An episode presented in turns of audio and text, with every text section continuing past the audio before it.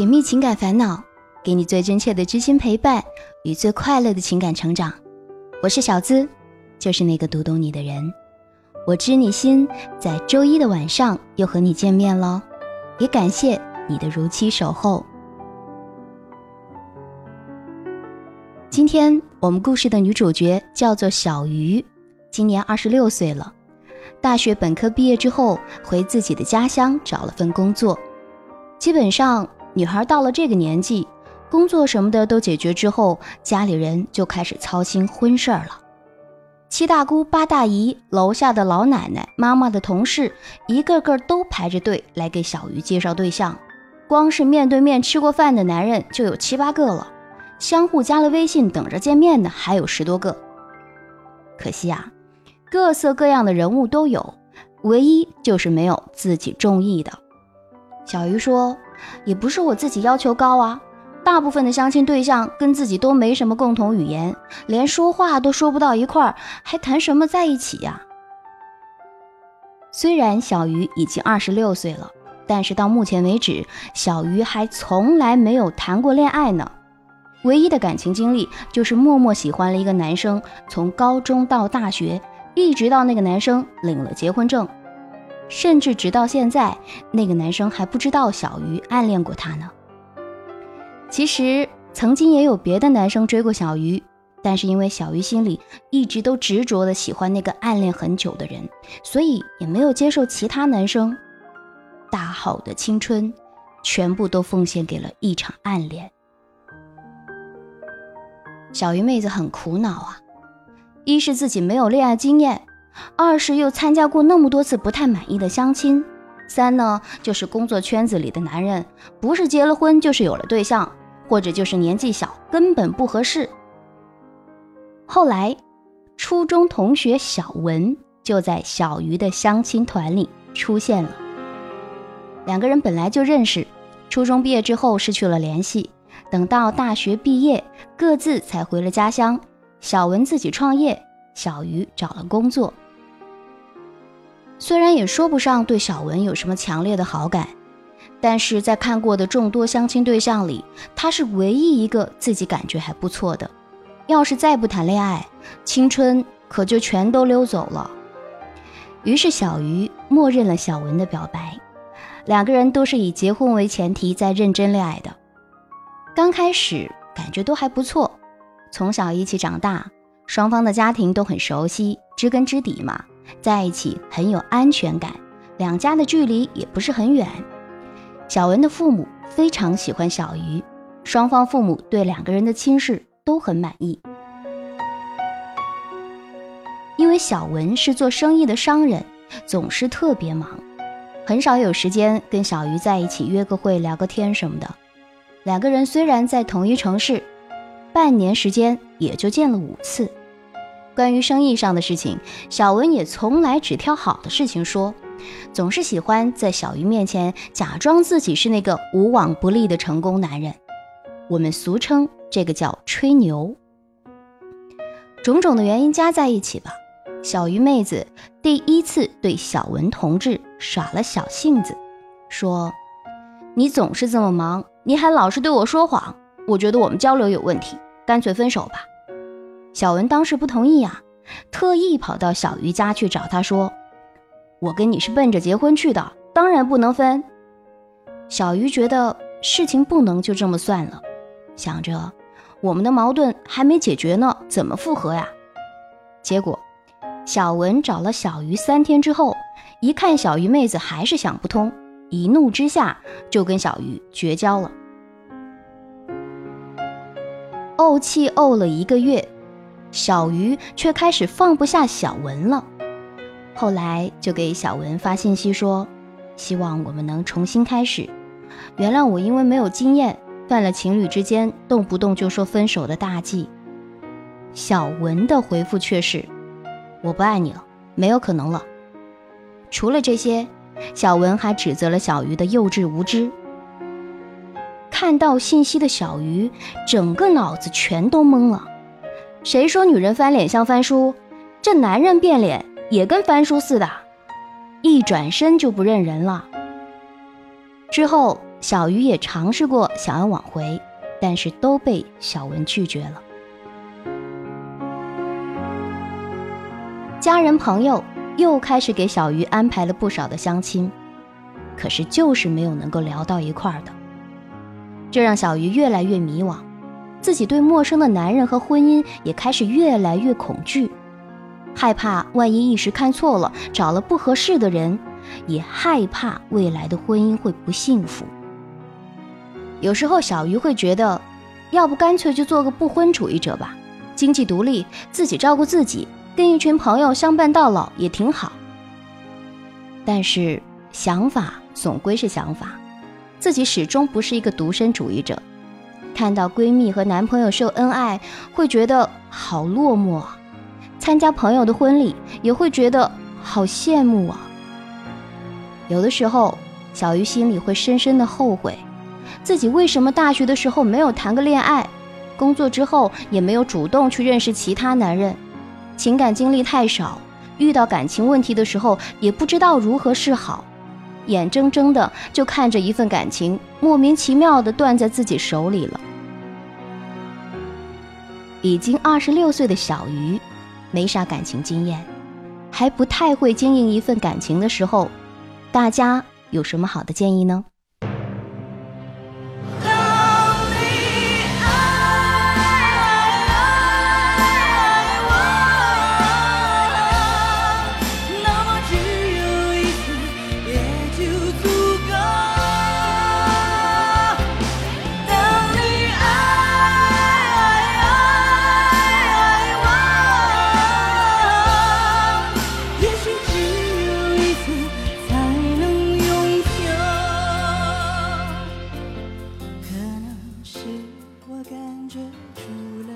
小资想说，小鱼姑娘，我们都会犯错误，我们一定会犯错误。有些错误，我们甚至应该去犯。别人的经验、恋爱宝典，哪怕他们已经把所有的危险地带标示出来了，我们还是得走弯路。要知道葡萄的滋味，就得亲自尝一口。虽然不尝，你也听说过葡萄大概是什么味道了。虽然已经二十六了。但从来没有速成的感情，这些都是必经之路。其实你这次恋爱从产生到结束，纯属正常范畴，不必太在意了。记住其中的好，一个人最终会了解恋爱的本质。唯一的方法就是记住每一次恋爱的好，而忘掉每一次恋爱的坏，这样良性的经验才会积累，情商才能提高。等到下一次恋爱的时候，我们再全力以赴的去爱就是了。未来是不确定的，包括爱情，再高明的冒险者都有看走眼的时候。至于相亲，就像我在《安眠心语》里说的，咱不把相亲当相亲就是啦。相亲不过就是一种普普通通的认识方式，和朋友聚会认识一样，和街头偶遇认识一样，和网上聊天。认识一样，相亲那会儿就是看看双方能不能交个朋友，或者给彼此个机会，仅此而已。只有心态放轻松了，才有幸福的可能。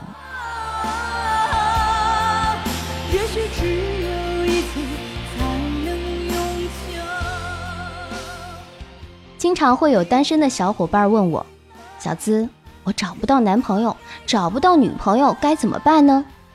今天你在微信公众号“小资我知你心里”回复数字零六零六，给你看一篇我觉得写的特别棒的文章。单身的你还可以怎么办？我认为不管是男生还是女生，都值得来看一看。在微信公众号“小资我知你心里”回复数字零六零六。接下来，我们看一下小伙伴留言在微信公众号的情感倾诉。喜欢我知你心，你可以点击一下节目的订阅，收藏节目。现在安眠心语也开始每天在喜马拉雅更新了，开了一个安眠心语的专辑，用快乐情感成长的方式，每晚伴你入眠。在喜马拉雅找到我是小资的安眠心语专辑，就可以订阅收听啦。欢迎大家多多来捧场啊！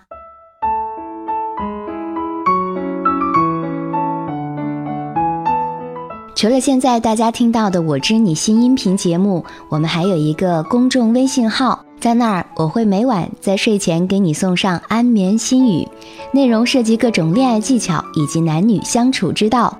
在微信中搜索“小资我知你心”公众号，姿态万千的“资”哦。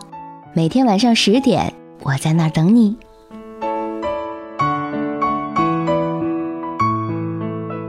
我知你心，小资姐。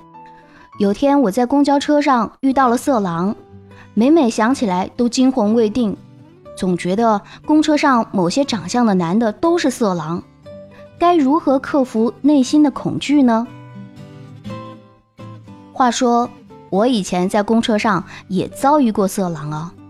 有恐惧的心理其实是正常的，这说明你的身体已经开始报警了。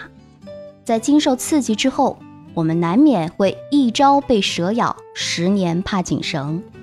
从进化的角度，提高警惕总比马虎大意要增加我们保全自己的成功率吧。下次再遇到骚扰的时候，记得大声呼叫或者。干脆尽快下车，色狼最喜欢追着那些不敢作声的妹子了，请你下次一定要有所行动。好久没有请大家一起来做情感分析师了，今天节目最后留一个情感倾诉，和大家一起来互动吧，请你来为他出出主意。我知你心，小资姐，我即将毕业了。现在在上海一家央企工作，收入还行吧。半年前我在一家服装店做兼职，喜欢上了一个上海女孩，她也是做兼职的。她马上大三了，一直到现在我们都保持着联系。我很喜欢她，我知道作为非上海人不是很容易追到她，但我一直都没有放弃过。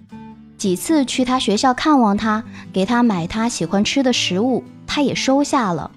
我们平时聊天，她都不会主动找我聊，每次也是我问什么他就回答什么。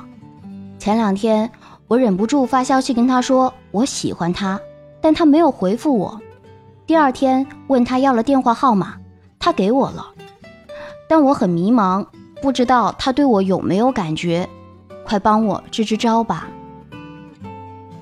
聪明伶俐的小伙伴们，今天小资留作业喽。请你为这位男生支支招吧。你也有情感烦恼或故事，欢迎发送到微信公众号“小资我知你心”，我会在那儿回复你的问题。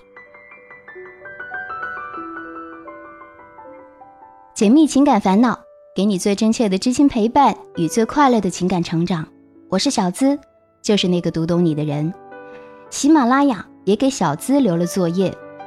最近不是正在众筹 3D 环绕音效的耳机吗？3D 耳机的原价是一千元，只要大家打赏本期节目超过四百九十九元的话，就会把耳机随机送给一位打赏的听友。打赏的数额倒是随意，但是总额要超过四百九十九元。说实话，我心里挺没底的，但想着既然是活动，重在参与嘛。欢迎大家来打赏本期节目，只要数额超过四百九十九元，参与打赏的小伙伴就有机会免费获得喜马拉雅原价一千元的三 D 环绕耳机啦！小资只能说求支持，求打赏啊！好了，今天的节目就到这儿啦，愿你幸福而快乐的爱着，和你说声晚安。下期节目，我们再会。